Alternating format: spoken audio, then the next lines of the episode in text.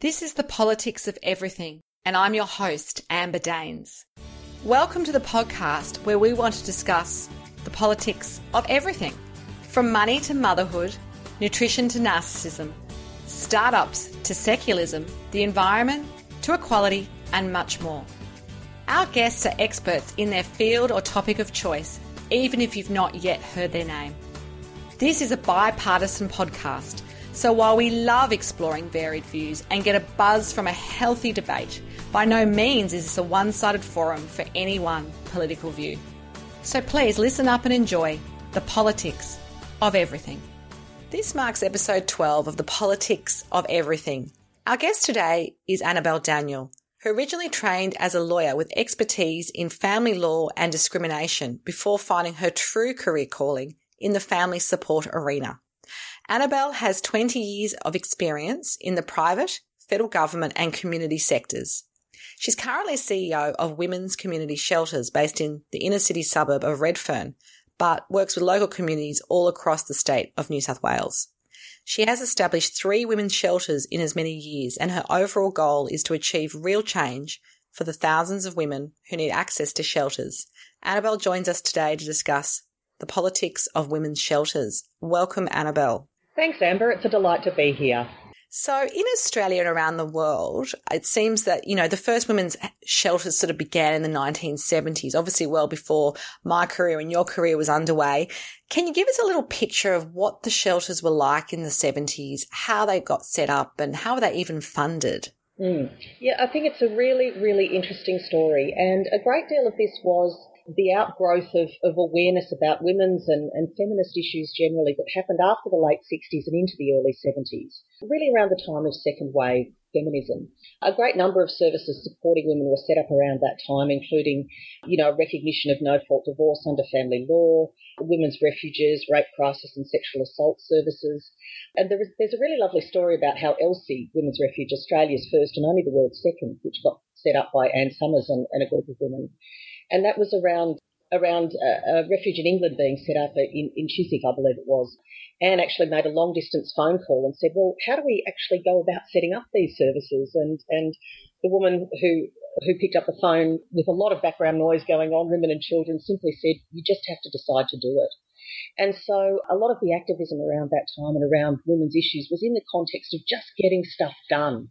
You know, really making a, a breaking through barriers and, and making a positive difference. And in the early days, a lot of these services weren't actually funded by government. They were up and running first and providing services. And it was actually demonstrating that they were meeting a need, which then went on to secure government funding later. Okay, so that's really interesting. It's probably very different to how it looks today. And I guess for a lot of people who may not be familiar with what the role shelters do play, we do have an image of them being associated with women fleeing domestic violence at home. And I guess at that grassroots level, what vital role do women's shelters still play in these circumstances? Obviously, sometimes women have young children with them. It can be a very, um, I guess, um, raw time for them. So, what what role do the shelters actually play? Well, they play an absolutely critical role in women's ongoing safety. And one of the things that always strikes me is that they are still just as necessary as they were over 40 years ago when the very first ones were established. In setting up three shelters in three years, as I've done with women's community shelters, it's never ceased to amaze me that within a week of opening each one, they're all full. And that is very much around older women who might have experienced abuse or, or neglect for decades. It's about younger women with, with young children fleeing domestic and family violence. And these are absolutely essential services. And it's about so much more than just the safe roof over the head and food. These days we talk about, you know, in, in the lingo of shelters, we talk about a case management approach where we make sure that every woman, woman and her family, if she has one, has a very specific program that's tailored towards really important support and living a life free from violence. And that's around things like helping her find sustainable housing, connecting her up to medical professionals such as doctors and dentists and counsellors if she needs those, it's about helping her enter employment or education or training programs or finding the right payments from Centrelink. It's about supporting her with her kids to make sure that they get the right supports. So all of those things mean that these are absolutely an essential service. Now, of course, if it's safe and appropriate for a woman to stay in her own home, that's often the best option. But Shelters are desperately needed, and in fact, they're massively oversubscribed. Based on our shelters data, for every bed that we have available, we get five women who ask for it. Right. So there's obviously a great need. And I guess one of the things you touched on when you gave us a little picture of who is actually accessing the shelters these days is the epidemic of older women, which I've read about recently. So a lot of women say over 55 who suddenly become homeless. But they're also seen as a little bit invisible in terms of the statistics. You know, I know a lot of them had long periods out of the workforce, maybe to care for young children or support the whole family network mm. and have worked predominantly in the home, maybe without an income or any financial independence.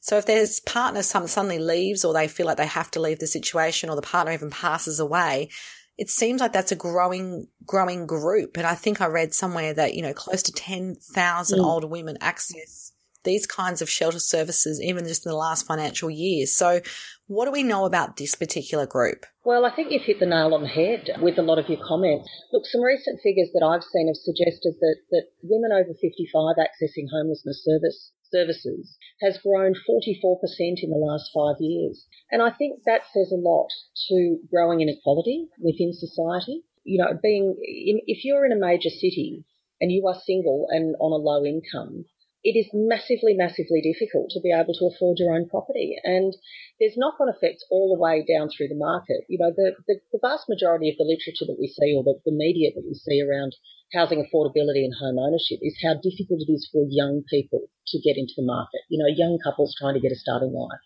And of course, while that's absolutely critical and a really important, a really important group to focus on, what that means is that as housing becomes more unaffordable, people stay in rentals longer, which then keeps the prices high and which squeezes out those people on a single income or those on lower incomes right out the bottom of the tube. So older single women can be incredibly vulnerable for all of the reasons that you've mentioned. They might be more casualised employment. They might have spent long periods out of, out of the workforce caring for others, either children or aging parents or aging in-laws quite often, or even partners that might have had medical issues. And so they're incredibly vulnerable if, for example, they're on a single, single income and covering the rent from casual shifts. If they, we've, we've had women fall into homelessness from losing one shift a week or having an accident wow. in an uninsured car, which has then led to, to knock on effects and debts. And all of those things can compound very, very quickly, which puts you in a situation where, you know, you, you don't have a single dollar left to your name and, and losing the roof over your head. So it's a situation of incredible precarity for many of these women. Um, and with 600,000 of them Australia wide demographically, uh, it will be a growing group in the next 10 years. Absolutely. And I guess, I mean, was there anything that you think from a government point of view that could be done to change this? I mean, obviously it's a, it's a, it's not just a shelter issue. It's a community issue. So Absolutely. have you had any thoughts and brainstorms about how that might look? Oh, look, I think there are, there are a great deal of policy settings that, that need to be thought about at the top line levels. I think first and foremost, what needs to be recognised in all new policy development is that, is that homelessness and financial security are gendered issues. Women fall into homelessness for gendered reasons, and we can't lose sight of that. 75% of women's homelessness is caused by domestic and family violence. And that's a huge statistic. And I know Australia doesn't do that well in terms of, you know, basically lowering those numbers. Mm, yeah, look, it's, it's an ongoing project, and, and I'm just, I'm, I take a really positive spin on the fact that in the last five years we've seen a huge amount of awareness raised around this issue. Of course, what that means is, is that when people know that there's help that they can reach out for, it creates a huge demand on services. We can raise awareness, but we also correspondingly need to make sure that we have the services available to uh, to catch people when they do ask for help. But um, exactly. there are definitely definitely some policy settings that that we can think about, and those are the kinds of things such as making sure, for example, that there's superannuation paid on parental leave. It's totally fascinating you say that. I was at an event this week and that was something in a panel environment, all mm. female, a lot of them very successful entrepreneurs, but obviously there's that pay gap. And they were even saying, you mm. know, what if there was, you know, the, say you have a partnered situation and the woman's out of the mm. workforce, what if the mm. partner was sort of obliged, if you like, or encouraged to mm. contribute to super while women are at home? Because basically, even if they go back, they don't really ever catch up, for example. No, and that's the way that, that, that when, when the superannuation scheme in Australia, as, as massively innovative as it was at the time, it was very much predicated on male full-time average weekly earnings. And so, you know, it was assumed that it would be enough at that time for you know, a full a full time worker to support their family. And as we know, we've seen huge differences and shifts in the way that women and men interact in the workforce in the last 25, 30 years. And so we, we need to think always with that gendered lens on, you know, if when we implement policy, how is this going to affect women specifically? Will this ensure that they have a, a satisfactory retirement to to recognise all of the unpaid labour, all, all of the unpaid emotional and caring labour that many women do throughout their lives that's over and above their paid employment. Absolutely. So, focusing back to your current role, women's community shelters obviously are doing things a little bit differently. Yes. And you've set up shelters in Sydney, three of them over the past few years Hornsby, um, one in Forster, and one Castle Hill. What does this model actually achieve, and how are you doing it differently? Uh, look, it, every time I talk about it, I just I keep getting really excited. Uh, the the excitement never goes, even even four and a half years into the project. And look, the way that we're doing it differently is by really by working really by working from the bottom up with local communities to establish these services where a lot of other a lot of other government services are kind of provided in a programmatic top down approach, you know, with contractors delivering services on behalf of government. And so what we do is it's it's four things. We were actually set up as a capacity building charity. So with the with the model of working with local communities to set up new shelters where there were identified areas of need. And so what that means is in practical terms, it's me getting in my car and going out to talk to various influential local champions who care about the issues of domestic violence and women's homelessness, bringing together a community of interest who has seen this issue presenting in the local area and actually wants to do something about it by setting up a shelter. And when you bring together a group of local community members on the ground who recognise this particular issue and want to take action about it, it is a super powerful way to work. So we provide that capacity building approach and the project management to actually get a shelter off the ground. So that's helping that, that steering committee that you, you've helped form create the legal structure of the organisation and all of the uh, all of the charity status and requirements that are there. We help find a property. We help employ the right people, two other professionals that actually conduct the day-to-day operations of the shelter and support the women. We provide advice about fundraising, and we generally generally support that that whole critical path from from the first idea to the doors opening of the shelter. Uh, and the next thing that women's community shelters does is provides funding, underwriting support. So the point where we say, right, we'll go to a community is if a community fundraises $25,000, we'll match that with, with the same amount. And that's our setup costs for the shelter.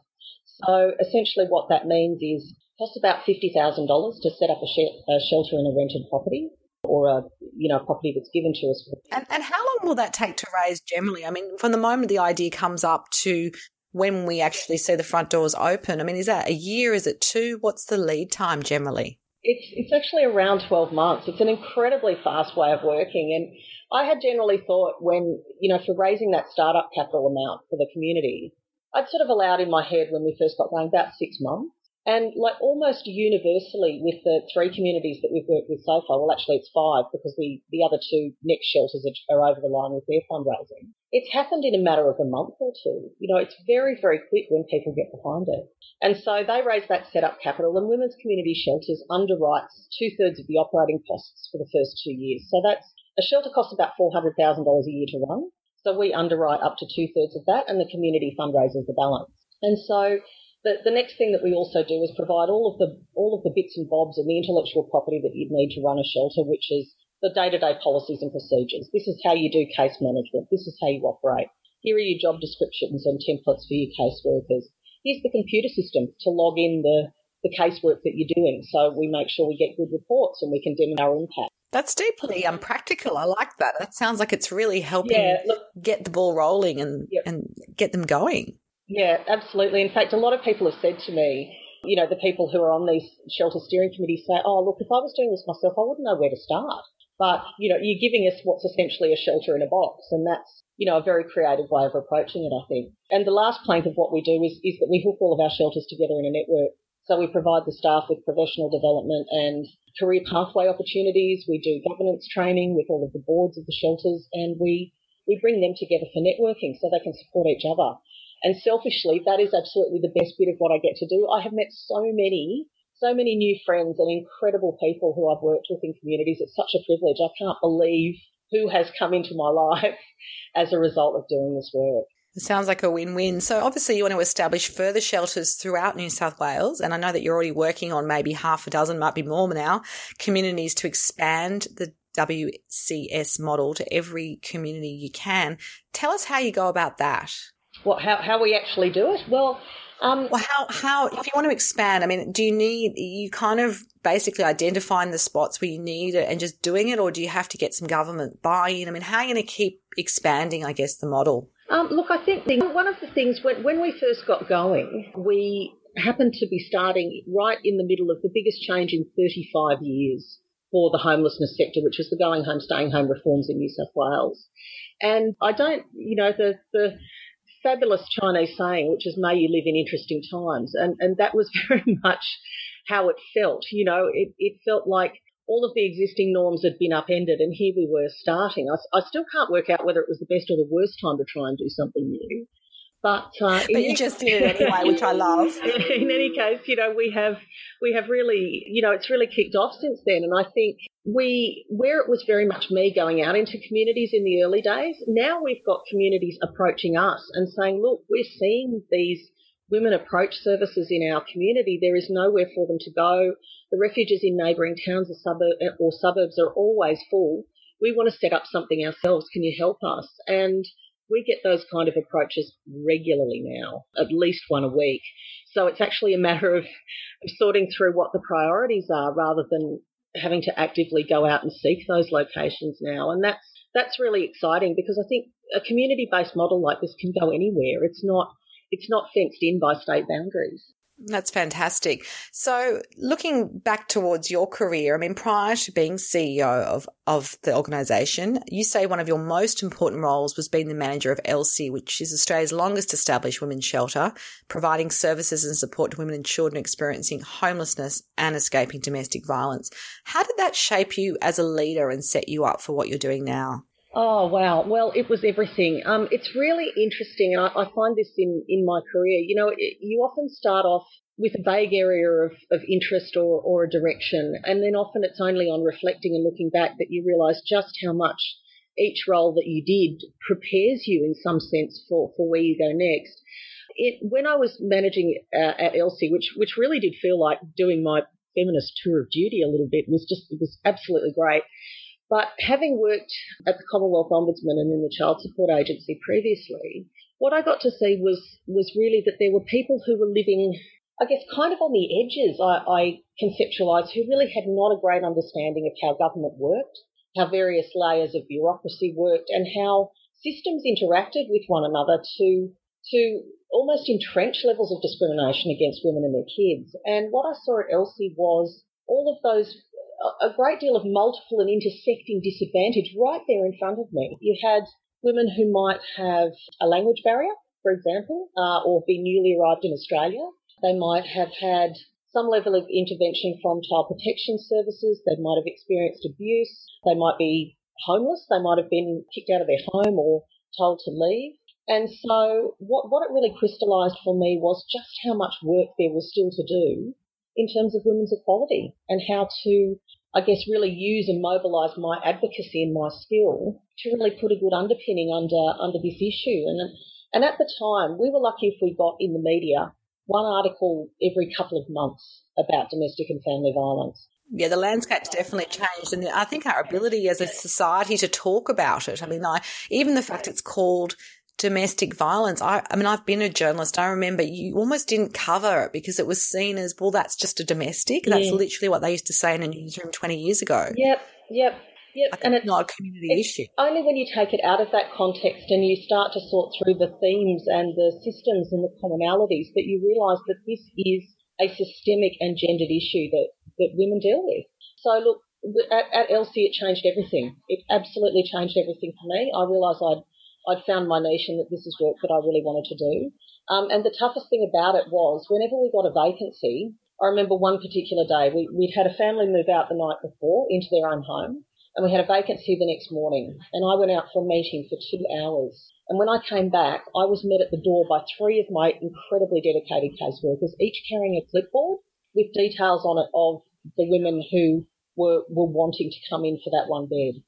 And, you know, and those ranged from a hospital social worker who had a woman there who'd experienced extreme abuse and it wasn't safe for her to go home. And so they wanted to uh, obtain that bed for her so she could be supported to leave the abusive environment. We had the police call with a young mother who would have been 20, 22 with two young kids and had experienced an incident of abuse and they needed desperately somewhere to place her.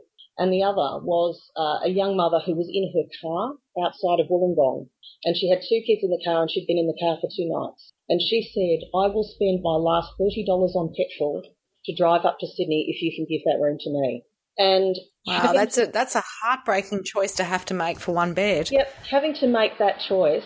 It's Sophie's choice every single day, and that's what it's like. And I and that got to me so much that I thought this should not be happening.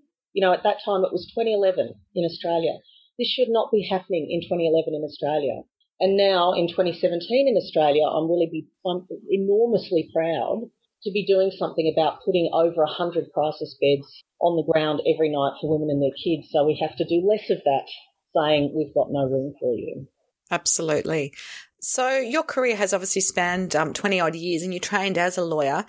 Do you think you've kind of been able to make changes to the system when it comes to policies and the overarching, I guess, model of what you're doing now? Mm. Do you mm. think there's been some sort of, if you look back and you see those points where there's been massive shifts and you're proud to say that you're part of that? Yeah, look, very much. I'm about, uh, but but my my mode of changing changing things or changing policy is by doing things. I'm I'm about action, just getting in there and solving the problems, and then I think by by creating action, by creating results, by demonstrating good outcomes, that way you can put push up on policy change. I firmly believe that that domestic and family violence is it's kind of it's a big and scary issue and it encompasses so many areas that, that people kind of go, that's that's too big for me to solve on my own. I can't deal with that. But when you take a really complex social issue like that and you drill it down to the local level and you explain to people this is how it affects women in your community and this is how your business or you personally or your skills or your talent or your gift can make a difference to the women next door, down the street, you know, right nearby, then all of a sudden you've taken that scary issue and you've made it very tangible. A lot of people, a lot of people don't get the, the structural concept, but when you make it real for them by, by making it close, all of a sudden you've created a link and people can do something about it. And I firmly believe that this is an issue we will solve community by community and not just, not just with women, but by engaging men. Our shelter projects very much welcome the engagement of men. We have men on our shelter boards. We have men who've given of their time and their talent to, to fix up our shelter premises and to do maintenance on them and, you know, to otherwise contribute. And that to me is solving the problem because I've watched communities go on the journey of not knowing very much about this issue to speaking in an incredibly educated way about it. You know, we create our little community team of advocates when every time we set up a new shelter and that's how I think we'll really see change on this issue. Yeah, it's a very, very powerful and compelling message. And I guess I'm a big believer that um, no one really gets to where they are without some sort of, you know, I guess mentors, either formal or informal or inspirational figures that you've kind of drawn ideas from and even motivation. With you don't have to name names, but do you have any people in your life that you sort of always think of when you when you're doing something big and making those big decisions? And how have they taught you to think differently?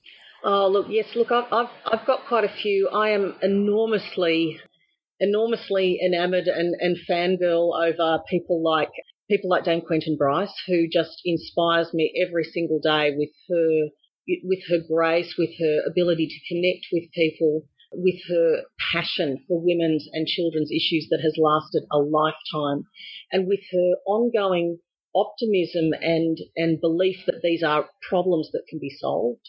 Wendy McCarthy, Anne Summers, incredible women of action who get in there and, and get things done. And you know, went, I've, I've had the opportunity to meet all of them, and it's always a matter of not trying not to be starstruck when I do, because I just have a, a huge amount of, of admiration for each of them. I, you know, I, I follow what they do, and you know, and I aspire to have uh, long careers that reflect all of all of their achievements for myself as well. I'd love to do what they've done. Absolutely. Well, it sounds like you've you've you've definitely paved the way for your own journey. Just to wrap up, could you just close off by sharing, I guess, your big picture vision for our listeners on, you know, the politics of women's shelters, what, what do you, what would you ultimately like to see happen? Mm. Well, and this, this may sound a bit left field. I'd love to be out of a job. I would absolutely love it in 10 years time. We needed to close all of our shelters down because there was no reason for them to exist anymore. I would love to live in a world where there wasn't domestic and family violence. And I think ultimately, if you are doing this work, there's no other aim that you can have. You are looking to a world where you make these problems redundant, and that should be your aim every single day. But unless and until that happens, our shelters are here and they're very, very necessary. And so I'm happy to be doing the work that I'm doing. Well, it's been fantastic to have you on the politics of everything. If you do want to find out more about women's community shelters, there is some links in our show notes and you can also connect directly with Annabelle. You've been listening to me, Amber Daines. Until next time, keep well. It's been fantastic to read some of the latest reviews which have come in for the politics of everything. We've only launched somewhat six, seven weeks ago, and the response has been overwhelming. I just wanted to acknowledge a couple of people who've taken the time to comment and for example, I've got here Emma Franklin Bell saying that the podcast, five out of five, is insightful and interesting. A fantastic podcast discussing a variety of topics. Amber is great at asking questions that draw out the guest's knowledge and views. A really enjoyable show. Thank you so much, Emma, for that. Ali Kane says Amber Rocks, a great and inspiring podcast for everyone in media and everyone who's not. And finally, I'd like to acknowledge one from the Celebrity Profiler on the 21st of June saying, content that hits the spot. What a great series. Excellent interviews with brilliant content. Thank you so much for your feedback. And we do always look forward to all your comments and further more. Any ideas you have for future guests, do contact me at amber at bespokecomms.com.au and we will put you into the mix. Until next time. Thanks for listening today. If you've enjoyed the politics of everything, we thrive on feedback. So please add a short review and share the podcast with your network, your friends and family. I'm also always on the hunt for fabulous new guests, so if you've got a view to share and an idea how to get our listeners excited, please email me at amber at bespokecomms, that's B-E-S-P-O-K-E-C-O-M-M-S dot com dot au, and we'll be sure to get back to you. Until next time.